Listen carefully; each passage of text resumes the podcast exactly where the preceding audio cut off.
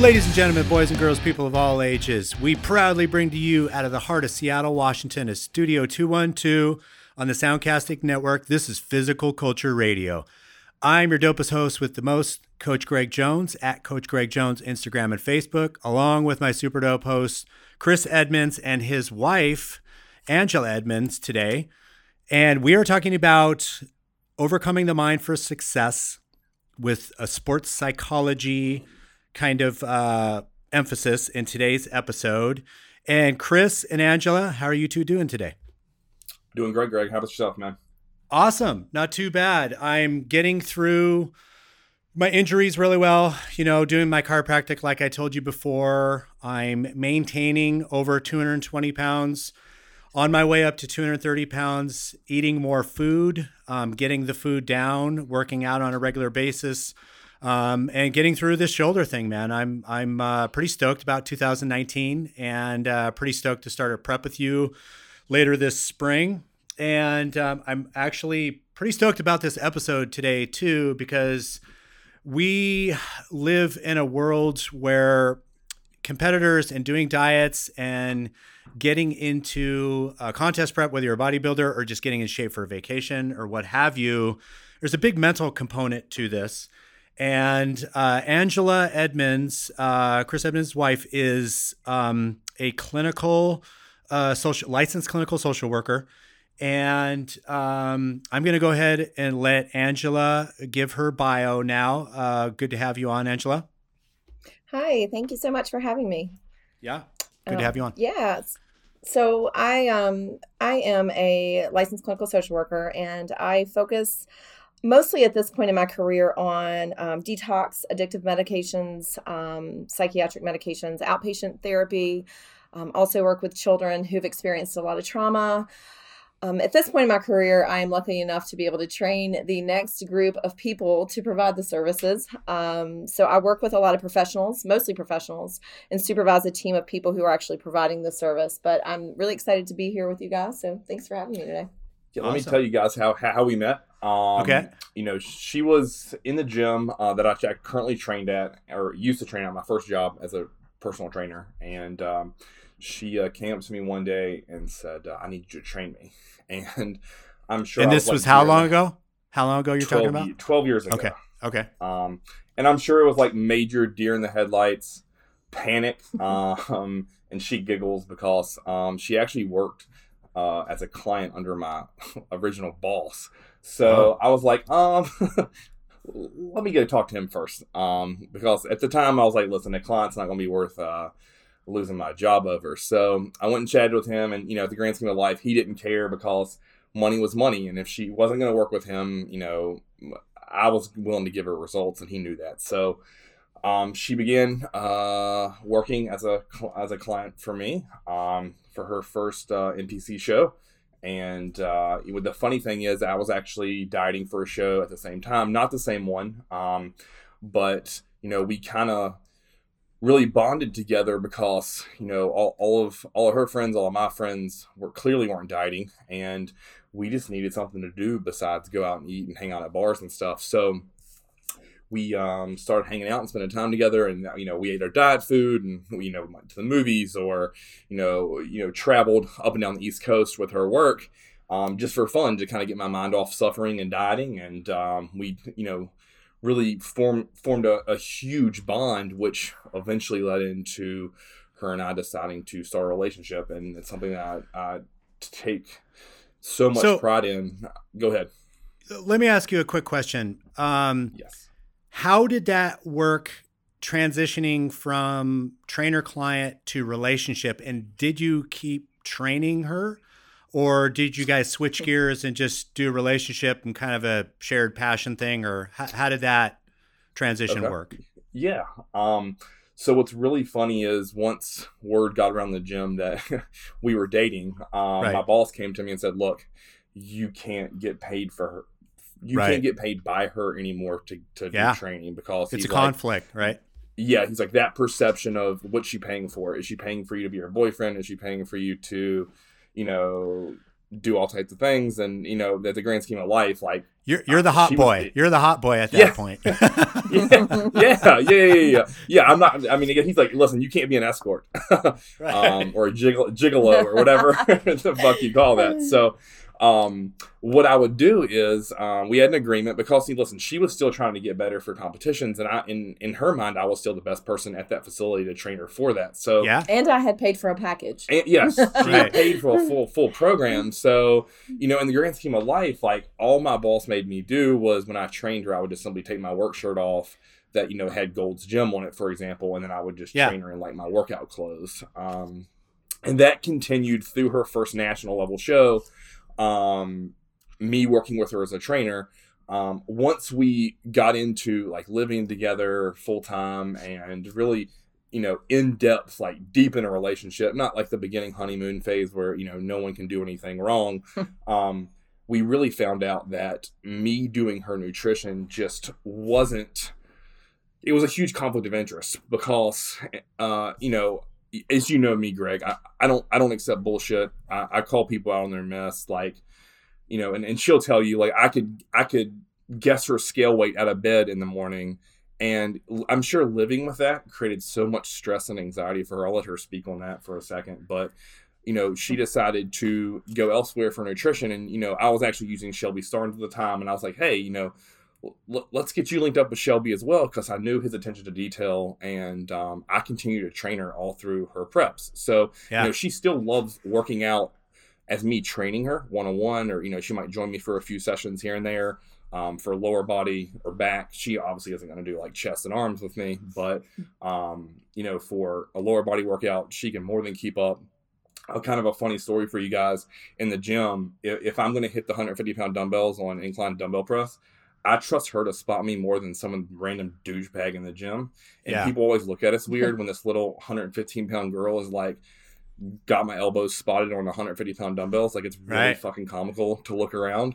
But I really do trust her. So I'll let her speak on, you know, why she chose or why we felt as a as a team it was best for her to go elsewhere for nutrition.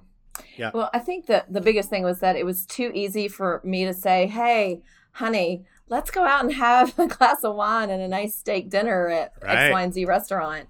Um, and he would say, "You know what? Yeah." And and so the problem with that is that that social, you know, husband wife thing kicks into play, and he's not going to say no to me when I need. Right. You know, Shelby didn't give a shit if I wanted to go out and eat dinner Yeah. um, at a restaurant with my husband. He wanted me to look good on the stage and represent him. So um, that was ultimately the biggest thing. And and I knew I could get away with it. I knew I could look at him and bat my eyes and say, "Honey, you know, put on a low cut top and say, let's go out to dinner," and he'd say, "Okay." Um, Right. So ultimately, we just decided that that you know wasn't good for either of us. Now, do you? it, it's funny because I, you know, my on again, off again, um, IFBB Pro workout partner Mark Dugdale from the Northwest. I know him and his wife Christina, and they b- have both competed at the same time way back in the day. And then she ended up, you know, having three daughters and not competing anymore. But she knows his body probably better than maybe even John Meadows does as as Mark's coach because when he'll be dieting for a show, she, she sees Mark every day and she'll look at him and she'll go, uh, "Honey, you're flat. You need more carbs. You're not you're not coming in yet." And do you do you guys find that with each other or back and forth? And does that take place? Yeah, easily, easily. Yeah. Um. So you can stay- body, but Yeah, and you can stay objective. It's not subjective like you're telling them what they want to hear, and you're like, No, she doesn't. It's it's balls Yeah. to the wall. She tells me the truth, and that's why I trust it. Yeah. Um, and you know, I, I think I made a post about this the other day, like, or I made a message you in a text and said, you know, she knows when I need a hug. She knows when I need a kick in the ass. Um, Right. And those are two very different moments. And um, you know, she's Yeah, been, yes, they been are. with me when I when I've competed at 170, and she's been with me when I've competed over 200. Um, and that's a big different. That's a big difference. Um, she's known me when I've competed as a natural and then an NPC. So, you know, watching that growth and and process, you know, she knows what my body looks like when I'm ready, when I'm not ready, when I need to drop the hammer, when she'll be like the this last prep. I mean, she made a comment one day. She's like, "God, this is the fullest you've ever been. You have not gotten skinny once." And Wow. to me, I, I valued that feedback more than even even Matt because he didn't know my body before then. She's known Right. my body for the last 12 years and what I looked like during a prep over the course of, you know, running your body flat versus depletion versus full and carb loaded versus, you know, spilled over. Like Yeah. she's seen all that. She's seen it in the hotel room, she's seen it 24/7 because, you know, she used to tan me. I mean, obviously we lived together full time. She'd come to the gym, you know, once twice a day throughout that whole prep. So her eyes were always on me. Um, one of the cool things about our relationship is we haven't spent that much time apart. Um, so she sees me on a day to day basis. So I know that I can speak for that. For her, That's fucking glorious. I, I need that in Yeah. my life. yeah, yeah, yeah. And you know, you know, with, with her, like It's a struggle. It's a fucking struggle if you don't have anybody helping you do that stuff and you're running businesses and training people and try working out and trying to the meals are freaking hard. It's not easy, guys. It's not. To have somebody mm. support you in in those efforts along the way is huge. Yep. I mean, you can speak about what the verse vice versa of that is. Well, I mean, the, the the truth is, at the end of a contest prep, you're psychotic. Your mind's your your brain's not firing on all cylinders at that point. And you know, the great thing about our relationship is I can look at him and say, now, now, you, Greg, I know you don't know me, but I Yeah. I think one of the things Cris really liked about me when we first met was that I am brutally honest. Um, you know, I'm like that in my practice. I'm like that with our kids. I'm like that, you know, with him um, I don't have a lot of filter a lot of the times. And so I can say, you're not going to want to hear this right now, but you know, you look like shit. I need, you know, you're going to have, you got to, you got to tell your coach this, you're flat, you're whatever. Um, and he'll pout and be mad for a couple minutes, but then he's like, you know what, you're right.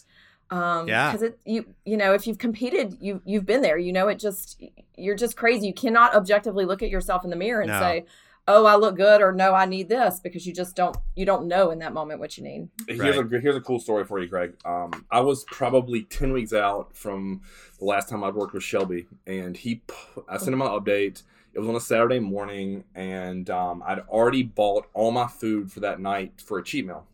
And at that point, he was giving me cheat meals weekly, sometimes twice a week. And I sent him an update on Saturday. I went and trained. By the time I got back in the car, his update came through, and he said, "Everything looks great. I need you to speed the process up. Cut your cheat meal." the whole way home, I cursed. I was pissed. I was just losing my fucking mind. She drops me off at the house and says, I'm going to give you 15 minutes alone. Chill the fuck out. This is what you need. This is what you pay him for. So she took her and Ty, got in the car. They went and ran a couple errands. They came back, and all life was good. Um, you know, and I think a lot of times people in that situation who don't have anyone to lean on or to trust or a second opinion, like it's very easy to seek out your friends and they're going to tell you what you want to hear of. Oh, it's not going to hurt you if you have that cheat meal like you have. Like he won't even know. Just do a little extra cardio. And God forbid if I'd have went in there and started smashing cookies or pancakes or I can't remember exactly what he had me eating at the time. She'd have knocked that shit out of my fucking hand and said, "Toughen the hell up. You want striated glutes? Get your ass on the fucking treadmill downstairs and shut the fuck up." Yeah. And that's powerful. And that's something that is, as I've said to you many times, she is irreplaceable in my life, just for that purpose. Not to mention how much I love and care about her, but in terms of a contest prep, like, come on, like, n- many people need someone to help them remain accountable. And if it's a coach and you also have a spouse that does the same, that's to me like an unbeatable combination and Yeah. something I'm forever internally great, grateful for. So, yeah. So Angela, uh, tell me and all the listeners and and and Cris as well why people fail uh, versus succeed when they're doing diets and um, your take on kind of motivational levels and and and how hard it is with the training and and, and nutrition. Sure. So, uh, first, I will say that, you know, if you Google motivation, why people fail, why people succeed, you're going to get a thousand theories. There, there are millions of theories in the world about, you know, why people succeed and why people don't. Um, you know, in my mind, there are three basic components of motivation, and motivation and personality really go hand in hand. And we'll talk, you know, I can talk a little bit about both, but first of all, you have to make the decision to commit to whatever the task is. So if it's a show that you want to do, you have to make that commitment. Um, again, fat it really applies to any kind of wherever you are in life with your fitness and where you want to go. You got to first decide, yes, I want to do this. Yes, I'm going to do it. And and here's my plan of action of how this is going to happen. And maybe you hire a coach. Maybe you, um, you know, start a new diet, whatever it might be the second part of that that is really the hardest part is the persistence right? You have to continue doing whatever it is that is making you meet that goal. If i'm a if i aspire to be a d1 you know division 1 punter then i've got to be practicing punting every day. Same thing with diet nutrition cardio. You got to you got to stay the course. You have to do it. If you want to lose fat you got to you know eat watch what you eat every, you know with every meal you have to make sure you're doing things in the gym that are burning fat. Yep. um, you know for bodybuilders it's going to be the opposite. You still got to watch what you eat but making sure you're getting the good source of the stuff you need plus you're getting those heavy weightlifting sessions in. So it's that continued effort and that's where most people drop off right? Because it's hard and it's continuous and there's no time frame. And you know there's this meme going around right now that's really funny and it says my husband and i started a diet on january 1st husband cuts coffee creamer, loses 10 pounds, wife ran a marathon, got the stomach bug, um, you know, never missed a, a, had a perfect meals and gained 10 pounds. Um, but that's, that's where it is. That's, it's, it's staying that course. Yeah. And then the bottom, you know, the third part of that is how hard do you have to work for it? So, you know, how hard I have to work to lose, you know, 15 pounds to do a, a, a Kanta bikini show is very different than what Cris has to lose to get on stage to, you know, to do a, to do a bodybuilding show. Um, right. you know the the amount of work you have to put into it is very different. And for some people they can stay the course. You know whenever i get ready to do a prep i hear people say to me oh my gosh this is so easy for you. You lose weight so fast. And what they haven't seen is the six months prior to that when i've you know made perfect meals and i've you know gone to the gym when i was supposed to and probably cried in the in the bed because i was so tired i couldn't lift my head up um, and continued to be a mom and all those things so let me, yeah. let me say two things i'm going to jump in here, Greg. So two things to me. Um, her and I had the same nutritionist for a long time, and before the show, I remember it was like a week out. Shelby had pulled all my cardio out. He pulled back on my volume of training and, and was increasing food drastically. She was still on the treadmill running sprint intervals for 22 straight fucking minutes um, with no carbs and and he was running her ass into the ground up until Friday. He made her train. I was sitting around with my fucking feet propped up, eating rice faster than fast as I could get it down, and I was losing fat, or sorry, losing scale weight doing that. Not exercising, pounding carbs. Her body fat was sticking and was doing all that exercise. And you know, I can only imagine the mindset of her thinking, "Look, look at this fat fuck over here sitting here chilling, watching TV."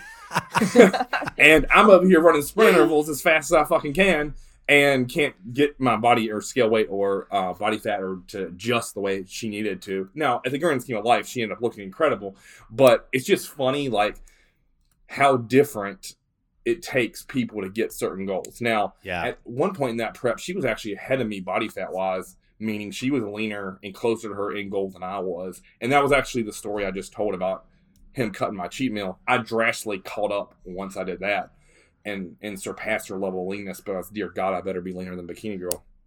Yeah. But careful. I'm sorry. I was just that was a jab at her, by the way. um, the uh, but you know that that proves like the end result. It doesn't matter what you have to do, and so many people get caught up in that of this person's eating a ton more carbs and not doing exercise as much exercise, and yet they're leaner than me versus me over here zero carb and doing tons of cardio and training 14 times a week. Like, yeah, that's something we really need to impress upon people is it's, it's the end result, not what it takes to get there. There's going to be some preps or some diets that you do to lose fat. It's going to be harder than others. Mm-hmm. Um, it depends where you start, but the end day is where you finish is going to be the exact same spot. So that's one thing that kind of ties into what she was saying that I saw firsthand.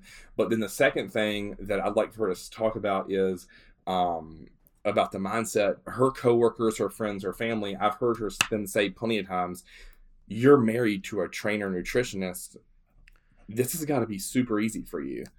And I'd just like for you to talk about that because I know it pisses you off.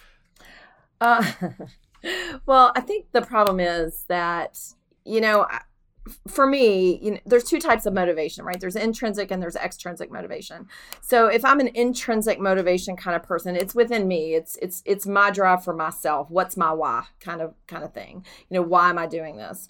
Um, for you know, for some people, it's about rewards and trophies and what their peers think. Thank God I'm not extrinsically motivated because um, I would chronically probably let my peers down. But one of the things that you'll see with that is that for me, for example, it's hard to live with Cris as a bodybuilder. Like it's hard yeah. not to be on a plan 24 7 while he is.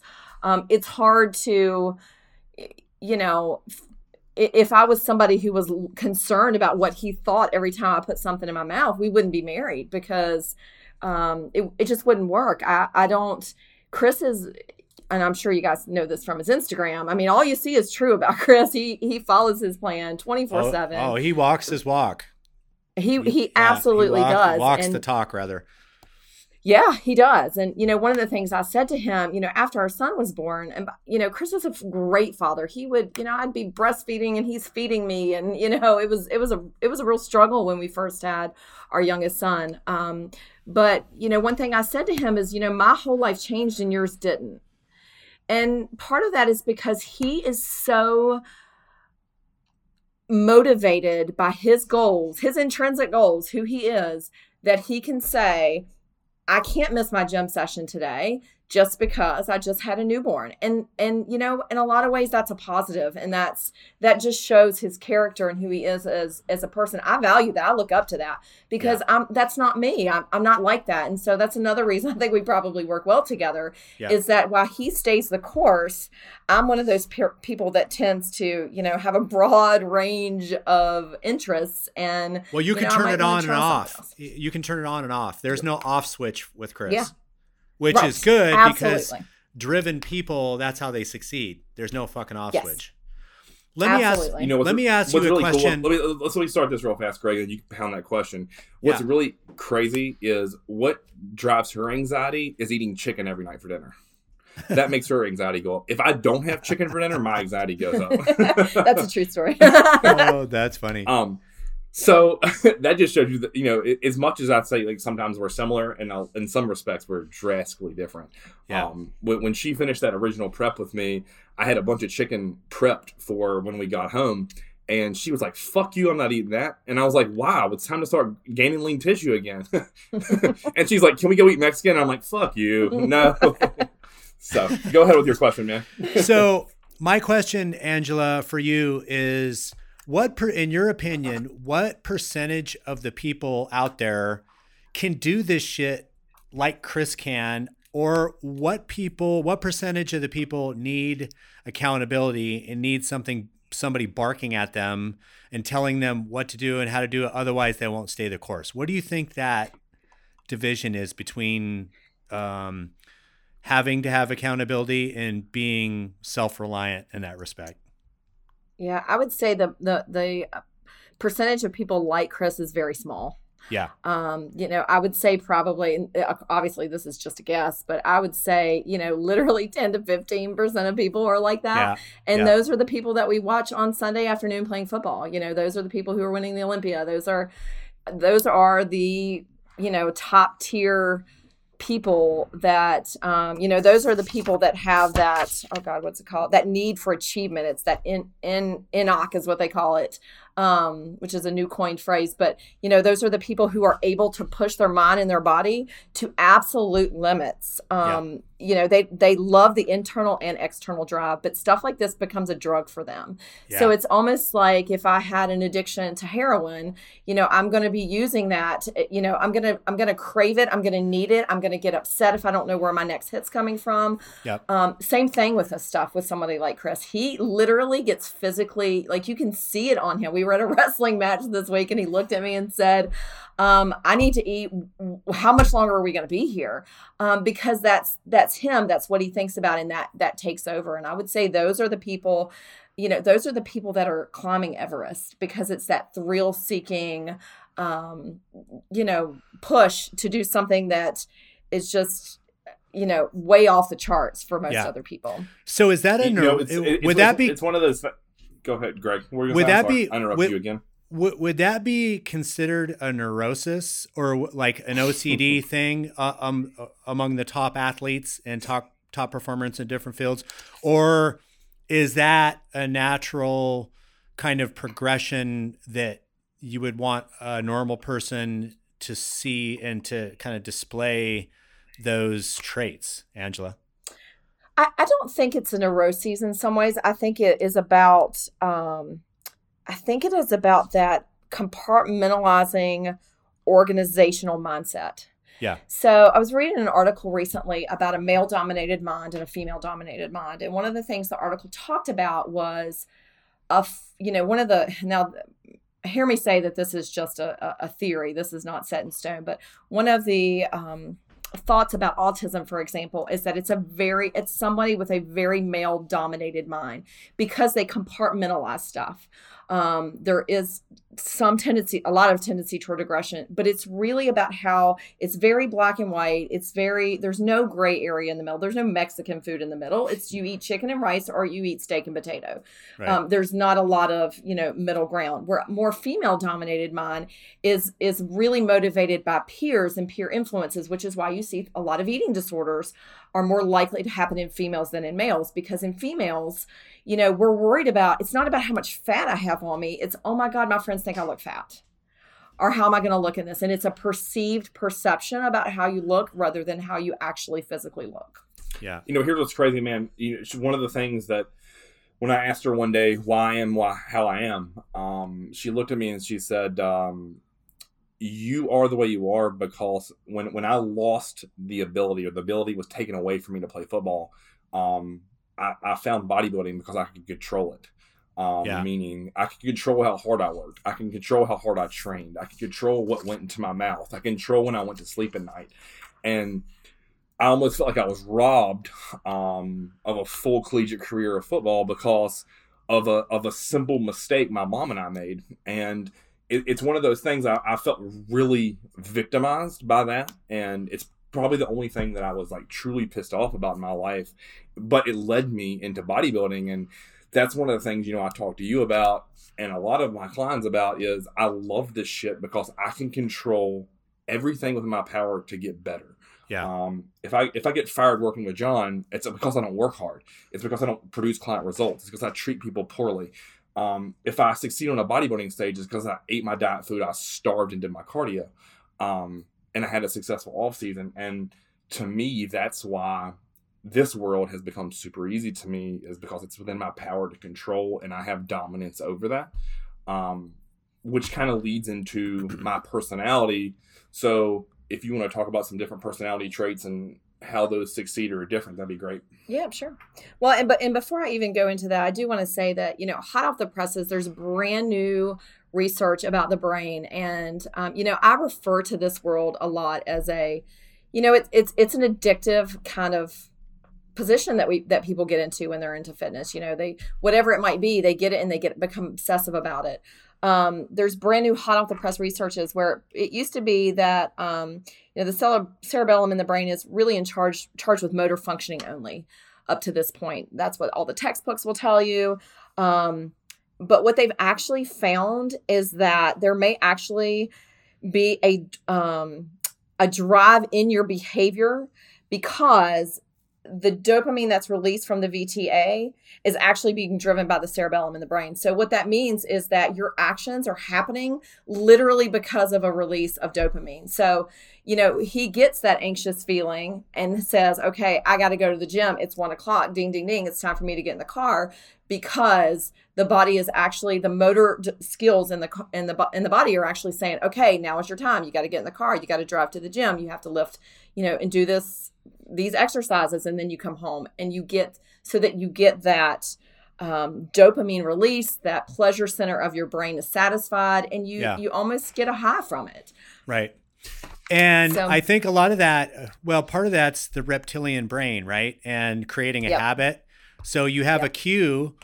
that you know it's a, it's a pleasure seeking thing that you seek there's a cue to it the cue may be getting up in the morning having coffee you know you're going to go work out and the habit is working out. So then you, when you work out, eh, that's the reward center um, being acted upon, and then you get that dopamine release. And I think it's a habit thing too. Yeah. I think people, but and there's good habits and there's bad habits, right? And that's where drug addictions are. That's where alcohol addictions, everything else, or you know, whatever you know, people can. you know, There's hoarders. There's all kinds of weird habits people get into.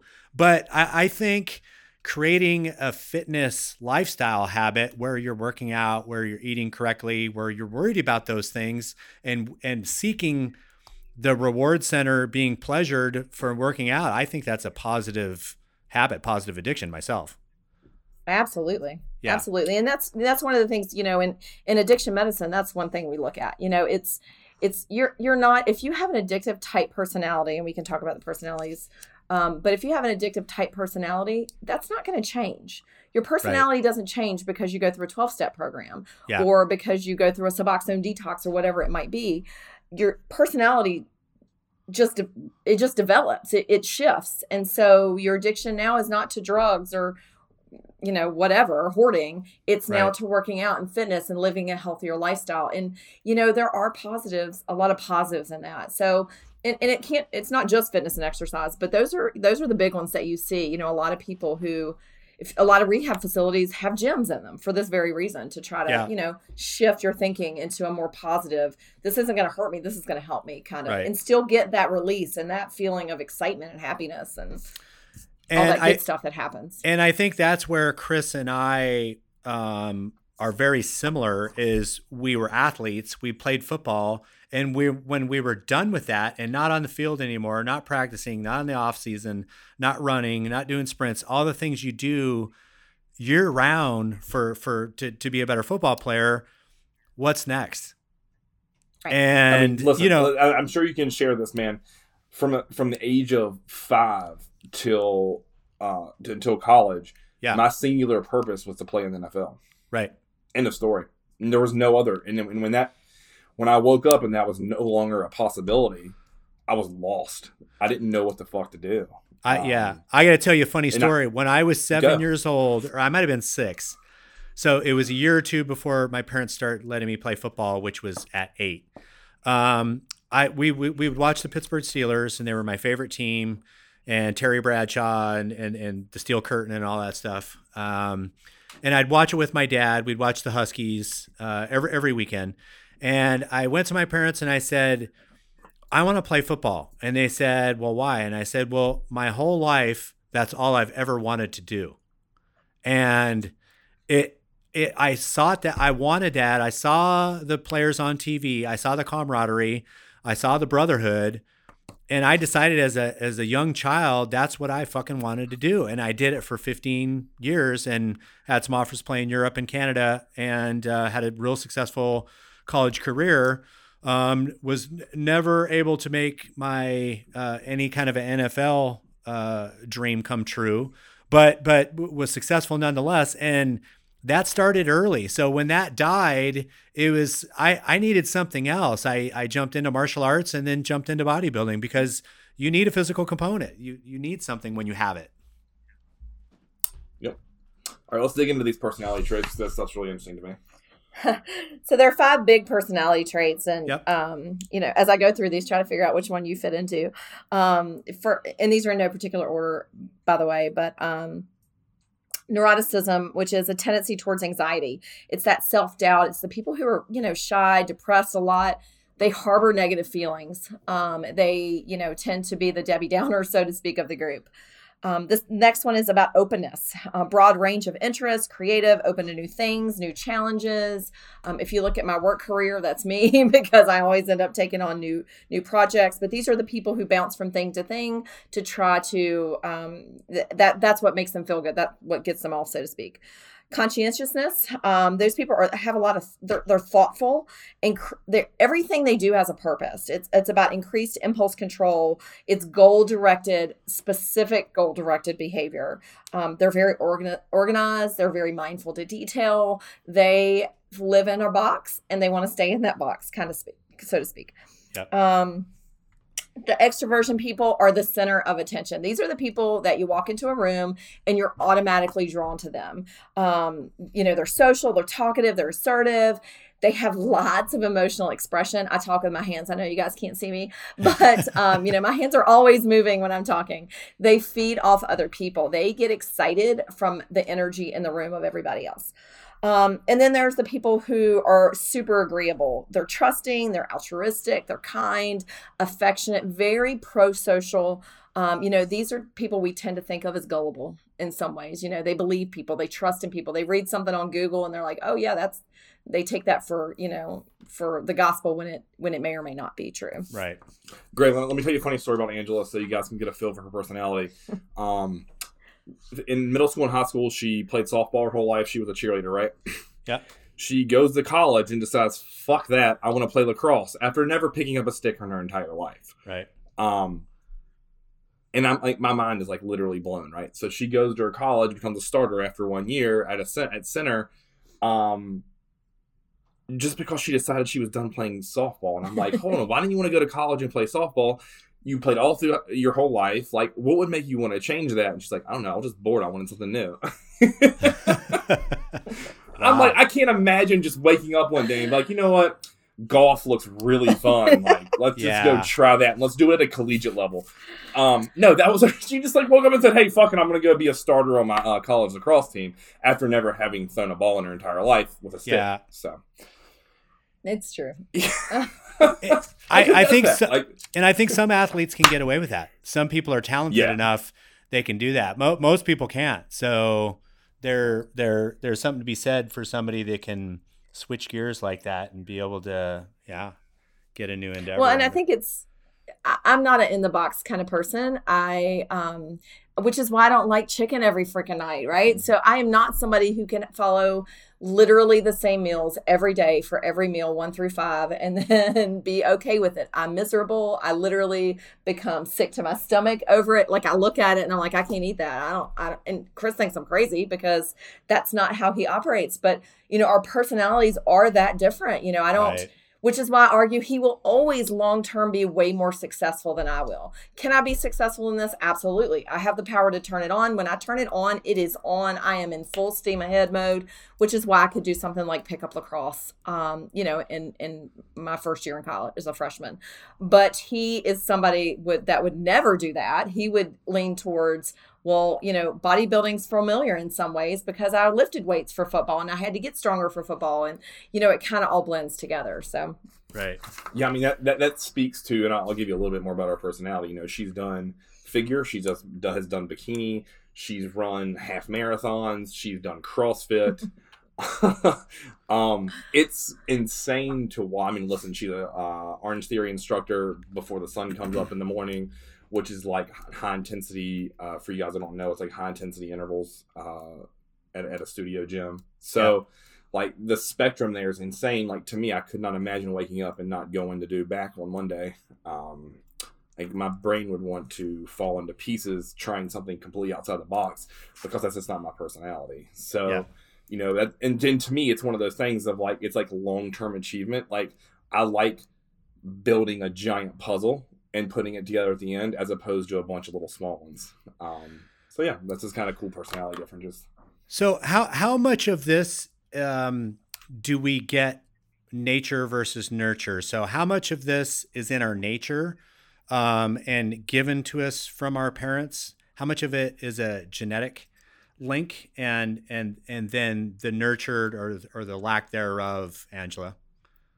Great question. Um, so here here are my thoughts on this. Um, first of all, if you know, Cris was lucky enough to grow up in a two parent household where his mom stayed home, his dad provided for the family. Um, you know, they were, you know, middle, upper middle class family growing up, you know, had pretty much anything, you know, had their needs met on a daily basis. Um, you know, whereas, you know, a lot of the families I work with are not so lucky. You know, they don't know where their next meal is coming from. They don't, um, you know, have the same type of dynamic growing up as, as, as someone like Cris did. So one of the things that you have to look at is what and obviously a coach isn't going to ask all these questions by the way but internally if you're somebody who is competing you know you have to look at your childhood you know what was that like if you're not successful why not what what's happened and you know if you ever watch things like um, sometimes we get obsessed with my 600 pound life um, you know one of the things that is on there is they require now their, their people to go through therapy. And part of that is because you can't change the body without changing the mind. And so when you see those people you start to hear about their stories. It's you know someone was raped repeatedly by their uncle or father. Um, you know some of the people had um, you know, mom mom was addicted to drugs their whole life and sold the sold the person as um, you know a way to to get their drugs that they needed. You know, there's all these traumas that you hear that will come up in these extreme situations. So one of the things I, I, I, talk a lot about and I study a lot is trauma. What kind of trauma was in your past that you're you're still dealing with now that affects your behaviors? And that's what it's all about. The mind affects the behavior.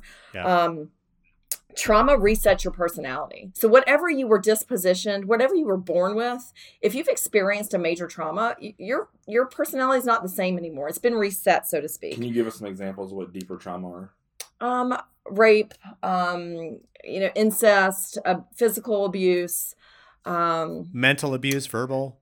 I would assume. Mental, yeah, absolutely. Any yeah. kind of you. You know, if you're told from the time you're you're born to the time you're you know as long as you're at home that you're terrible that you're worthless that you you know why you know you hear a lot of stories sometimes where um, the fathers are kind of like the dominant person in the home. And you know i hear people say to me well my dad i was never i was never good enough or for mom it doesn't have to be a dad but you know right. that i was never good enough in their eyes. And so part of that is because they didn't feel that sense of belonging that sense of an intimate relationship with that person that they were desperately trying to please. So it was you know man yeah i saw you okay short story when i was in high school, I banned my dad from ever coming to another softball game.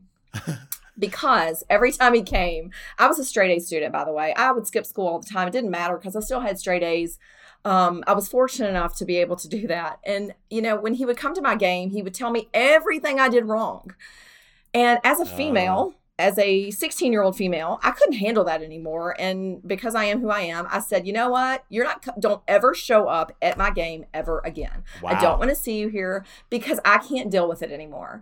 And, and that was because I, I was constantly trying to please him and I was constantly getting shut down. It was, well, you know, that was great that you hit a double, but that really should have been a triple. You didn't run fast enough. Or I can't believe you missed that ball. Why didn't you jump? Why didn't you run? Fa-? You know, whatever it might have been. So, you hear that chronic need for people to be to feel loved and to feel appreciated and cherished and that start that's a deep-seated intrinsic instinct that you have from birth you need right. to feel that love yeah. um so you know and the deeper that trauma is the more significant it is the harder it is to change any behavior that you have associated with it so you'll hear some people who um, of course i'm giving you generic examples but can we make it a hard one so yeah. you've seen generation iron the growing up of how Kai Greene did in a foster care system without parents right. versus Phil Heath, who was like what I would Phil Heath grew up like I did. Both loving parents, never wanted everything financially, played division one college basketball. Yeah. And then transitioned very easily into being Mr. Olympia. Now those are two of the greatest physiques of all time with very differing backgrounds. How did they get there? Despite, you know, different being raised different. Sure.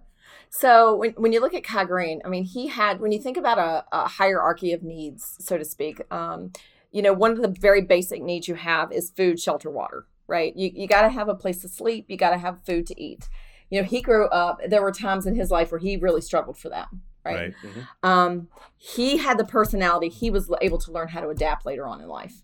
So he was able to take that and not poor woes me on it he was able to say okay you know what? I'm gonna i'm gonna use this to be better. But part of that if you look back at his story part of that is why did he get involved in bodybuilding? Because he needed an outlet for aggression. He needed an outlet for aggression but who was behind him? No one. Right. But then he found a coach or he found somebody in the gym right? If i'm remembering the story correctly. Yeah, oscar ardon right? so he found this person who was willing to shepherd him in a lot of ways right? So that's where he got that need met. Yeah. He and, found that one person that believed in him. Yeah, another prime example of that's Mike Tyson. Yeah. So he grew up yeah. with a really shitty childhood and, you know, a bad household and then Cus D'Amato, his trainer, kind of took him and was like that father figure to him. Yep. But then when Cus died, so, he he fell apart. And, you know, yeah. so that trauma. right ca- and that's tra- and that's exactly it Yeah. You're exactly right. That's exactly it. And and you know when you can you can escape from your past it's not impossible. Um, you can get by you can have the worst things in the whole world happen to you. But when you find that one person if you're missing love and you're missing you know food and shelter you get that taken care of.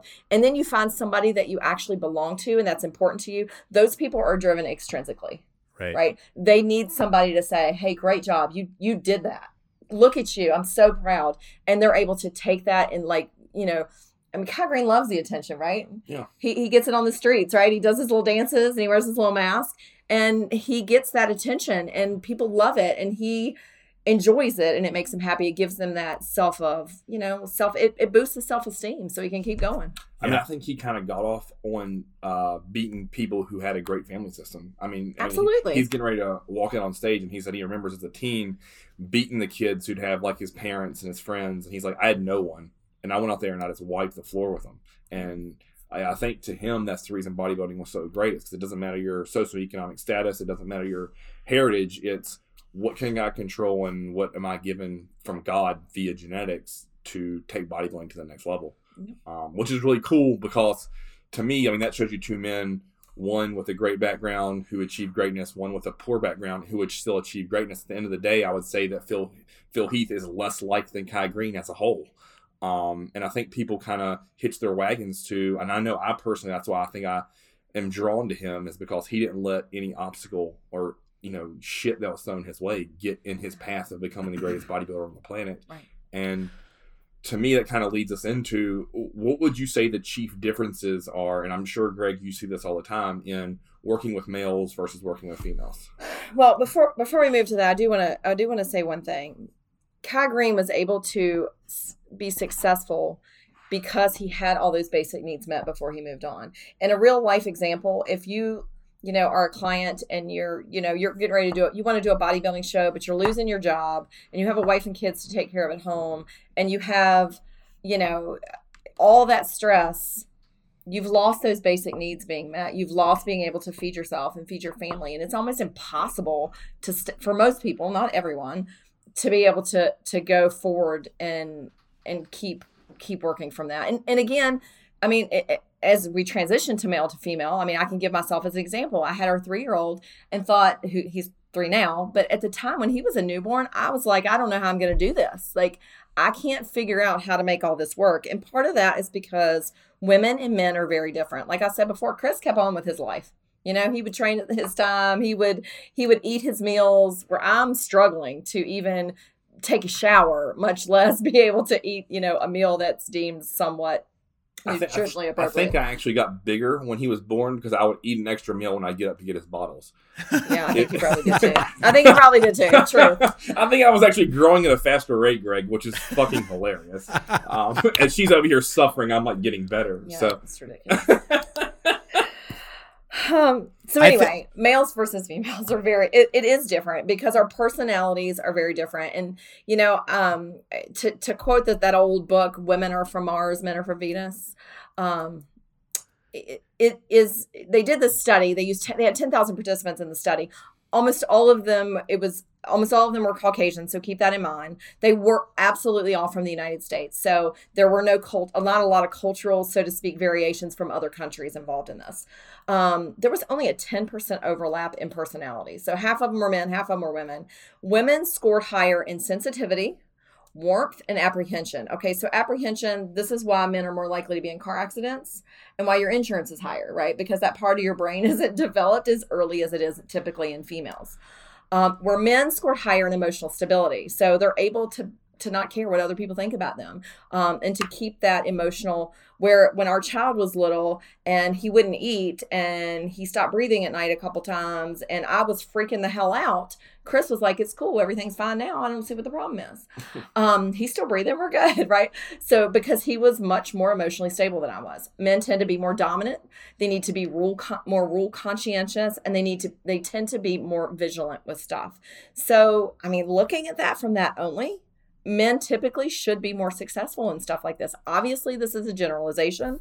I am completely a feminist. I will tell you that now. Um, but I do believe that some of this is actually it, it actually exists. You know, Cris and I were just having a conversation today about I don't remember toxic masculinity. toxic masculinity and gender gender differences and he will tell you that he and I fight about this stuff all the time but one of the things they found in this study is that the difference between men and women's personality is just as large as sex differences in aggression or vocational interests. So, you know, typically there are jobs that are male or female dominated. I'm in a job that's typically female dominated. Most of the people at the executive level where I am are males. Explain that to me. You know, 80% right. of the people in my field are, are women, but of the top tier of the companies, they tend to be men. So, and part of that is because women tend to want to be in that position where they're helping people and men don't. They want to be in the black and white in the finance and the, you know, the business aspect and that kind of thing. So I don't know that that's because of a sexist issue more than it is just about the personality difference. But my theory when you look at male and female yeah eh, my theory is you have an estrogenic brain and you've got a testosterone based brain and sometimes yes. some males can display higher amounts of that estrogenic brain but typically they're testosterone based and then conversely you have females that are mostly have that estrogenic brain and that but some females have higher amounts of testosterone so you have a little bit of you know overlap between the two and in in back and forth, if you will. But I think generally speaking, I, I, I think it's hormonal myself and, and, and the differences between the hormones and, and what estrogen does to you and, and testosterone. And I think that explains. I completely agree. Yeah. Yeah. So, um, well, let's, let's talk about this, Greg. You know, what's really interesting is uh, she knows a good base of the people I've trained in person because she used to come to the gym um, I only work with a certain type of female, and that's mentally. Um, yeah. The highly emotional, highly irrational. Like if I say God forbid, I'm like, dude, did you eat bad because your like stomach's hanging over your pants? If I can't say that to someone without them crying, like I'm not going to work with that client very well. I typically tend to work with women's figure and physique way better than I work with women bikini competitors. Have you had people just break down and start crying too? Oh they, God, yes, it's been they, awful, they, and it makes me want to cringe and just stop the session because I'm like, I don't deal with emotion. We don't yeah. do that. Like me, it's black and white. We do the work, we get the results. And on the flip side of that, because I hate being stereotypical, I don't work with really uh, emotional men very well. You right. know, if I tell a dude like, "Bro, you're fucking fat. We ain't got to lose some weight," if they get emotional about that, I do not work well with them. Yeah. Um, I, I do no. very well with black and white people who are very blunt to the point you know, I, I'm their coach for a reason. I'm not their friend. I'm there to get them better. Like, could you speak on what that is? I mean, so I can work, in my opinion at least, with a very masculine type female or a very masculine type personality, but I also don't work well with a typical a, a, a, feminine type man. Well, I think that that goes back to your personality because you you are very you very specifically compartmentalize things, right? It's black or white. You either ate it or you didn't. Yeah. So for you, so and, and I tend to kind of be a, a, little bit of both, right? So when I was working with Shelby, um, you know, I didn't say to Shelby, "Oh my God, I'm on my period. I gained two pounds this week. I'm so sorry. It's because of this. I'm so emotional." Over Shelby didn't care about that, and I knew that. So my update was up to eight perfect, no changes. You know what I mean? Like so, but where some girls will be like, they want to give the whole sob story and they want somebody to hear them and they just want to be they want to justify their actions because right.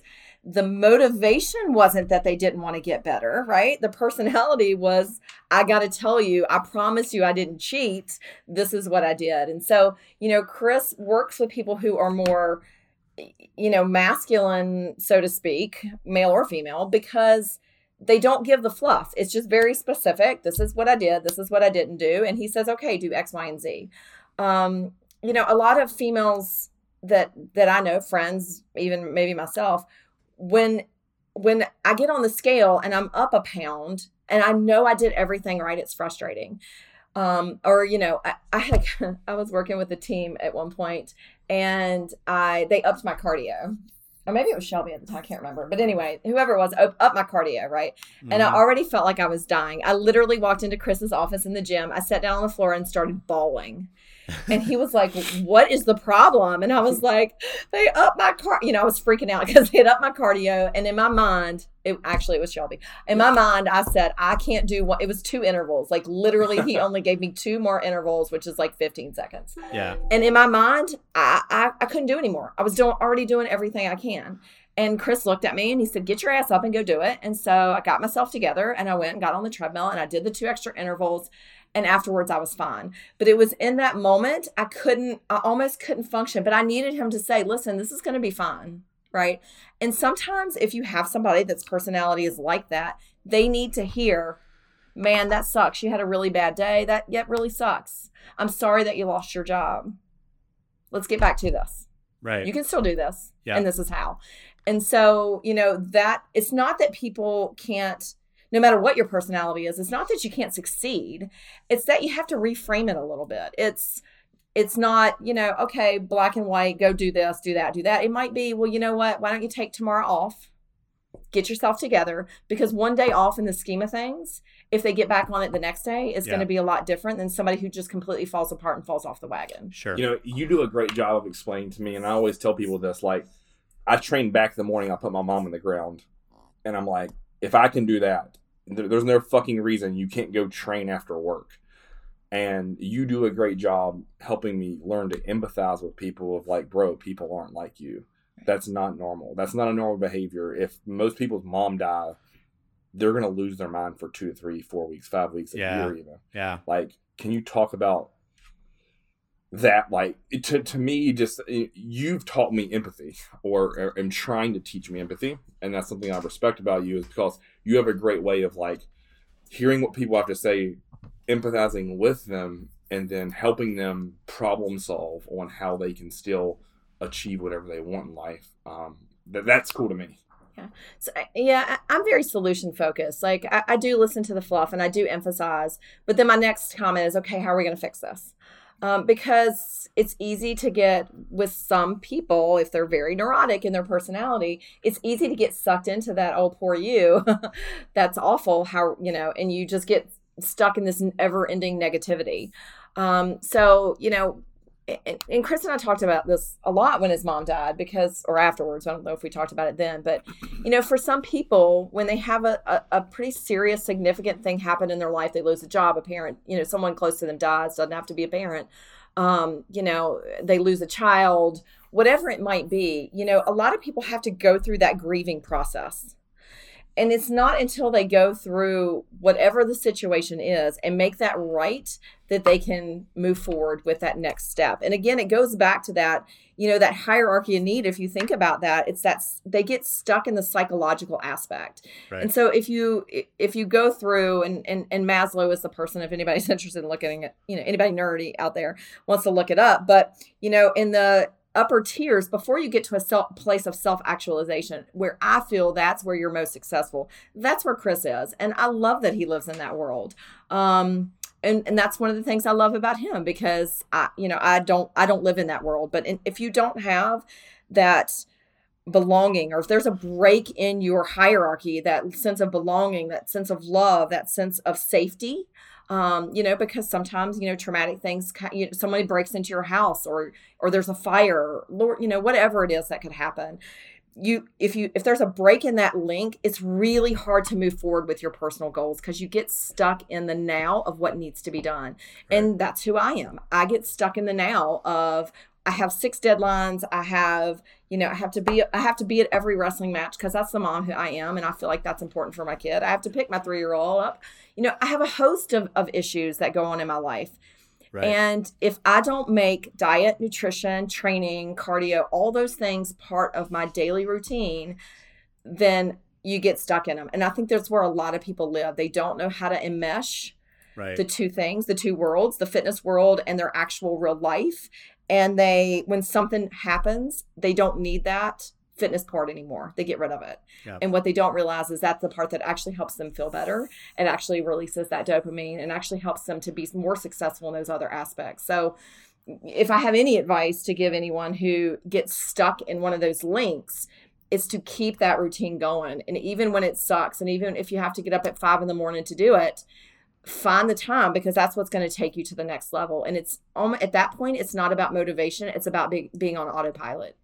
and to be successful that's where you have to go you have to go to that place of being on autopilot because it's going to actually help you in the long run you know greg something kind of cool that i saw in uh, the training world where i train tons and tons of people each week and i'm sure you've seen this as well is anyone coming off a divorce or a breakup achieve massive results have you ever seen that yeah yeah that the self motivation that they get and um, off of you know whatever hardship they're going through. A lot of times, injury will do that with people too. People get injured, people get yeah. dinged yeah. up. It motivates them freaking more to be a better athlete.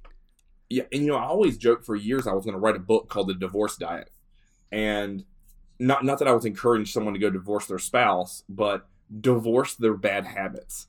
Because if you think about someone who goes through a breakup, right? What happens? You stop sitting on the couch watching Netflix. You stop going out to eat with someone because you don't have anybody, and you replace that with exercise. So people would break up or break up with their husband, boyfriend, whatever. They'd come to me and say, "Look, I'm 30 pounds overweight. I need to get in shape because I want to find another man." And it's a crazy cycle. They would get like crazy results in 12, 24 yeah. weeks, 52 weeks in a year. And then as soon as they'd find a mate or a spouse again, they'd revert back to those old habits of they'd start skipping the gym, they'd start, you know, going out to eat more and drinking and partying, and then next thing you know, they'd gained all that weight back. And that's something I always thought was kind of cool of, you know, if I could somehow bottle that and Absolutely. sell it. Of, yeah. You know, divorce those shitty habits, divorce your weak mind, divorce the excuses, and attack what you're after. Like to me, like that's really, really cool. And that plays a huge part in psychology and the way people think. And, you know, that's what I think, you know, Angela's really done a great job of trying to teach me because I'm just not that dumb meathead that thinks, oh, well, you're just mentally weak and you suck. And until you give up those poor behaviors, you're always going to be weak and fail. Yeah. Um, that's what she's really taught me. So, yeah. And Angela, I want to really thank you for coming on and giving the listeners and us so much insight to this subject today. This is this is the biggest part of getting in shape and bodybuilding is the mental aspect and overcoming um, you know, mental problems, issues, you know, your background, um, and things that happen to you in life kind of form who you are and your lifestyle and how you move forward with stuff. And um, great talk, um, guys. Another great episode uh, for Cris Edmonds. I'm Greg Jones and Angela Edmonds. We want to thank you for listening to another episode. Tune in next week, guys. Thank you.